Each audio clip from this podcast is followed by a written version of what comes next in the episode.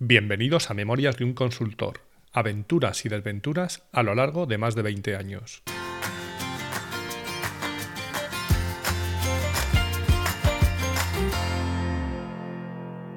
Hola, buenos días, buenas tardes o buenas noches y bienvenidos al episodio 74 de Memorias de un consultor.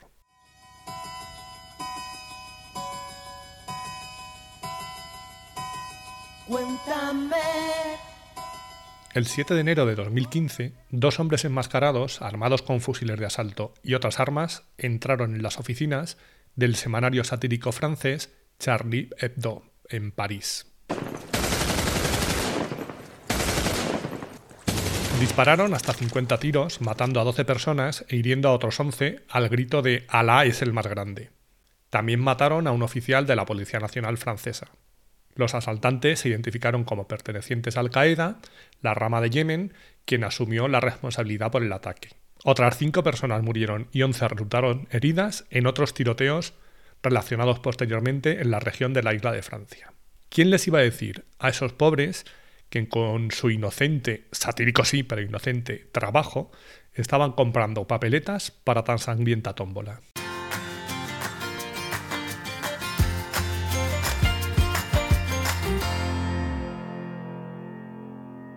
Casi todas las semanas, algunos de los que me conocéis personalmente me mandáis algún mensaje con un comentario sobre el episodio de la semana, sobre si os suena a tal situación, o si habéis reconocido a alguien, o a vosotros mismos, o a alguna de las empresas que menciono. De reconocer que no lo pongo muy difícil, para engañarnos. Aunque como he dicho alguna vez, lo importante no está en los nombres concretos, sino en lo que hay detrás de cada historia. También alguno me ha comentado que está esperando a que haya más chicha, a que corra la sangre como si esto fuera un podcast de Quentin Tarantino.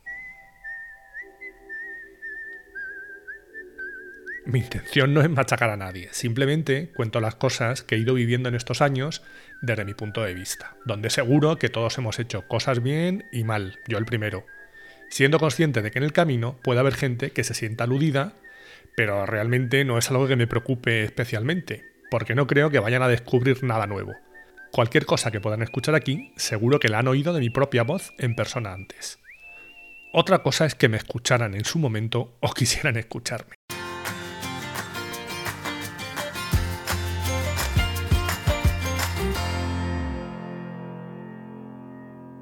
¿Os imagináis ir a comprar unos pantalones al corte inglés, por ejemplo, y que el dependiente os cuente los modelos de ese pantalón que vendieron en los últimos tres años, dónde están todas sus tiendas, cómo se llaman sus vendedores más relevantes y por qué ese pantalón es tu mejor elección. A ver, no es que vosotros vayáis y digáis, me gustaría comprar unos pantalones. Es que vais a la caja con unos pantalones en la mano y decís, me quiero llevar estos pantalones. Está claro, ¿no? A mí que me importa dónde tienes las tiendas y cómo se llaman tus vendedores.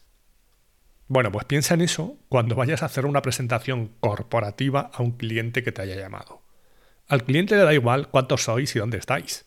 Si te ha llamado es porque sabe quién eres y qué le puedes ofrecer. Y si no lo sabe, quizás deberías plantearte si realmente tiene algún sentido estar allí. El cliente no te llama para que le hables, te llama para que le escuches. Evidentemente, si eres tú el que vas al cliente por iniciativa propia o por primera vez, quizás si tenga sentido hacerle una breve introducción de quién eres y qué problemas puedes resolver. Eso sí, breve, muy breve, lo más breve posible. Y lo más clara y sincera posible también. Voy a poner algún ejemplo.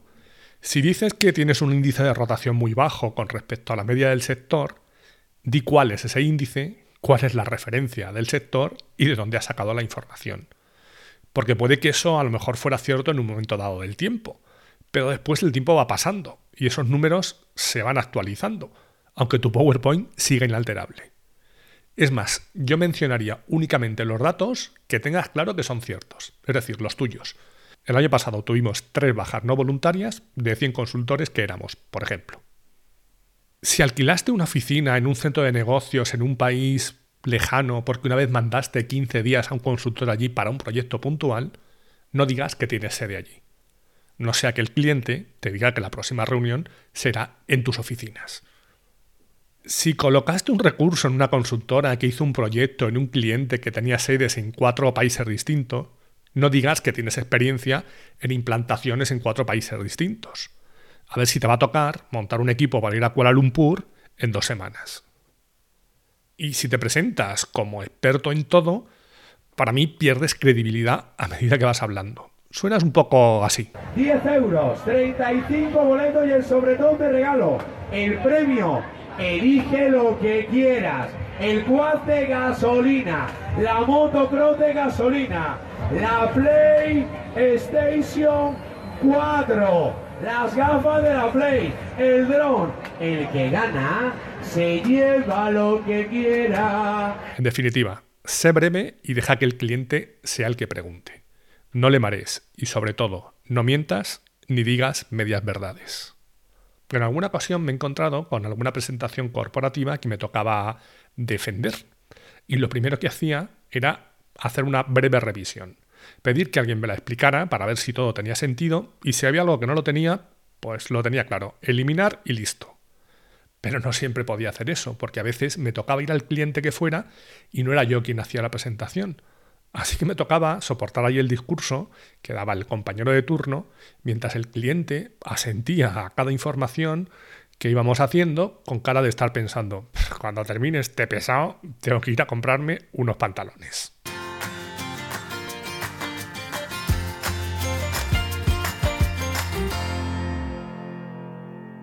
Siguiendo con las relaciones cliente-proveedor, ahora vamos a ver otra situación, desde el otro lado. Algo que me tocó vivir en Ser Ecléctica, cuando estaba trabajando allí desde el lado del cliente, aunque fuera proveedor. Nuestro servicio básicamente consistía en escribir mails, teniendo muy en cuenta a quién poner en copia y a quién no en la cadena de mando. Triste, pero cierto. De hecho, recuerdo que estando por allí en esos años, otros clientes me llamaban para pedirme consejos sobre ciertas cosas. Sin embargo, allí ni me preguntaban ni podía aportar mucho, ya que, por ejemplo, no participábamos en las reuniones semanales del equipo, al ser externos. Eso sí, en teoría éramos uno más. Y es que esto es algo que me he encontrado en muchos clientes. Por ejemplo, sé de alguno que las tarjetas de acceso eran de colores distintos o las las máquinas de vending para poder distinguir de un vistazo a qué casta pertenecías u otros en los que ante la visita de un directivo se enviaba un correo masivo para pedir a los externos que se limitaran a estar en unas zonas determinadas. Y sí, esto estoy hablando del siglo XXI, por increíble que parezca. Además, en el caso concreto del servicio que dábamos en Ser Ecléctica, nosotros aportábamos muy poco valor. O más bien, nuestro valor no era diferencial. Lo que hacíamos lo podría hacer cualquiera, probablemente incluso mejor. Por ejemplo, cualquiera de los tres proveedores que llevaban la parte operativa, que es donde nosotros podríamos aportar más. Pero el cliente se cree que tiene siempre la razón. El caso es que una de nuestras labores será, por ejemplo, valorar las ofertas de los proveedores en base a unos criterios preestablecidos y supuestamente objetivos. Porque creo que todos tenemos claro que objetivos, objetivos, de verdad, hay pocos, ¿no? No recuerdo la fórmula exacta, ni tampoco viene al caso. Lo que sí recuerdo es que en la ponderación entraban en juego ciertos factores, entre ellos el precio, que era, como suele ser habitual, el más alto, pero con una consideración. Tenía un peso, creo que del 20%. Esto es algo menos habitual, porque lo normal es que el peso sea mucho mayor, y por lo tanto el precio sea lo que lo condicione todo. Y cuando pasa esto, por muy buena que sea tu valoración técnica, si el peso de la económica es de un 80%, todo se reduce a el que me presente la oferta más barata se lo lleva, y punto. Aunque para eso, que no nos mareen con RFPs, RFIs y RF mierdas varias, ¿no? Aquí ya digo que la cosa no era así, algo que es de valorar, desde luego. Total, que me tocaba hacer una valoración de una oferta siguiendo el baremo que tenían establecido. Y era sobre algo que yo pensaba que podía costar unos 200.000 euros. Se reciben las tres ofertas y vamos a suponer que una era de 50.000 euros, otra de 180.000 y otra de 225.000 por poner unas cifras. Hago las valoraciones correspondientes en cada uno de los criterios y alguien las revisa y me pide explicaciones. Que por un lado no entiendo muy bien por qué las tienes que revisar, si es mi trabajo y se supone que estoy medianamente capacitado para ello, ya que para eso me has contratado el servicio. Pero bueno, por otro lado entiendo que puede haber un proceso de verificación por si se ha escapado algo. Y cuatro ojos ven más que dos. Bueno, aunque en mi caso yo ya tengo cuatro. El caso es que vamos al apartado del precio, de la de 50.000, Y ahí yo había puesto un 0. Se valoraba de 0 a 10, como en el cole, siendo 0 lo más negativo. Y me dice la persona que lo revisaba, esto está mal, le has puesto un 0 y es la más barata. Yo le miro y le digo, creo que no te estoy entendiendo bien o no entiendo el criterio de valoración. Yo he interpretado que lo que tengo que valorar es cómo de adecuado es el precio para lo que queremos, no que sea el más barato. No, no, no es así. En este apartado, si es la más barata, es la mejor. Y yo digo, a ver, si fuera así, no hay nada que pensar. Se cogen todas las ofertas, a la más cara se le pone un 0, a la más barata un 10 y a la del medio un 5, porque siempre eran tres proveedores. Y a correr, ¿no? Bueno, tampoco es así. Se puede poner un 7 en lugar de un 10. Entonces yo le miro y le digo, ¿en base a qué? ¿El 7 o el 10? Y me dice, no sé, a la sensación que te dé. Ole la objetividad, a la sensación que te dé. A ver, precisamente por eso tiene un 0. Porque si yo estimo que lo que estamos pidiendo puede tener un coste aproximado de 200.000 euros y alguien me dice que lo hace por 50.000, la sensación que me da es que no se está enterando de nada. Y de ahí su puntuación. Bueno, pues le penalizas en otro criterio, en equipo, por ejemplo. A ver, ¿y si me presenta un equipo excelente, por qué le voy a penalizar? No sé, pues en otro.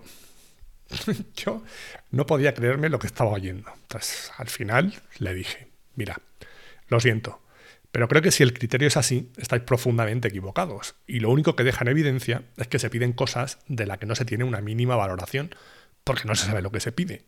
Pero si tú sabes aproximadamente lo que estás pidiendo, tienes que tener un rango de precios en la cabeza. Y todo lo que se salga de un 20 o un 30% de ese rango debería quedar automáticamente descalificado. Es posible, pero aquí hemos decidido que el criterio sea otro. Y yo, ah, claro, claro, que es que aquí somos objetivos, ¿no? Mira, no quiero discutir. Tú ponle un 7 y listo. Y yo le dije, no, no, tranquilo, si no discutimos, porque la valoración la vas a hacer tú. Yo no sería capaz de defender la supuesta objetividad de todo esto aplicando estos criterios. Así que ahí te la quedas. Y así quedó la cosa. La oferta creo recordar que se la terminó llevando otro proveedor, pero no recuerdo los detalles, ya que yo me negué a hacer ninguna valoración más. Así que, visto lo visto, quizá fuera más operativo para todos dejar de hacer presentaciones absurdas de nuestras capacidades y peticiones de ofertas que luego no voy a saber valorar, y habría que buscar una fórmula, si no más justa, al menos llena de luz y de color.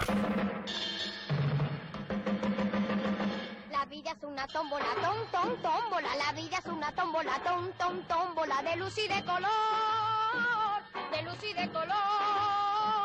Y todos en la tómbola, tom, tom, tómbola. Y todos en la tómbola, tom, tom, tómbola. Encuentran un amor.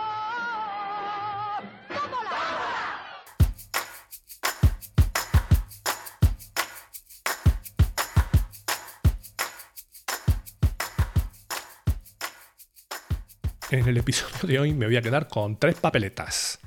Uno, no hables tanto y escucha más. Dos, intenta poner a la gente en el sitio más adecuado. Y tres, valora el trabajo y el conocimiento de los demás.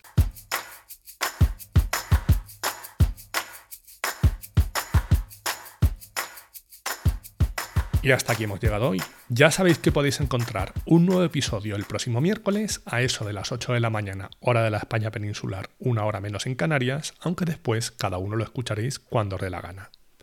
Podéis encontrar todos los episodios del podcast en la página memoriasdeunconsultor.com, donde estaré encantado de recibir vuestros comentarios. Y también en muchas de las plataformas de podcasting tipo Spotify, iBox, Apple, Google, Amazon, etc.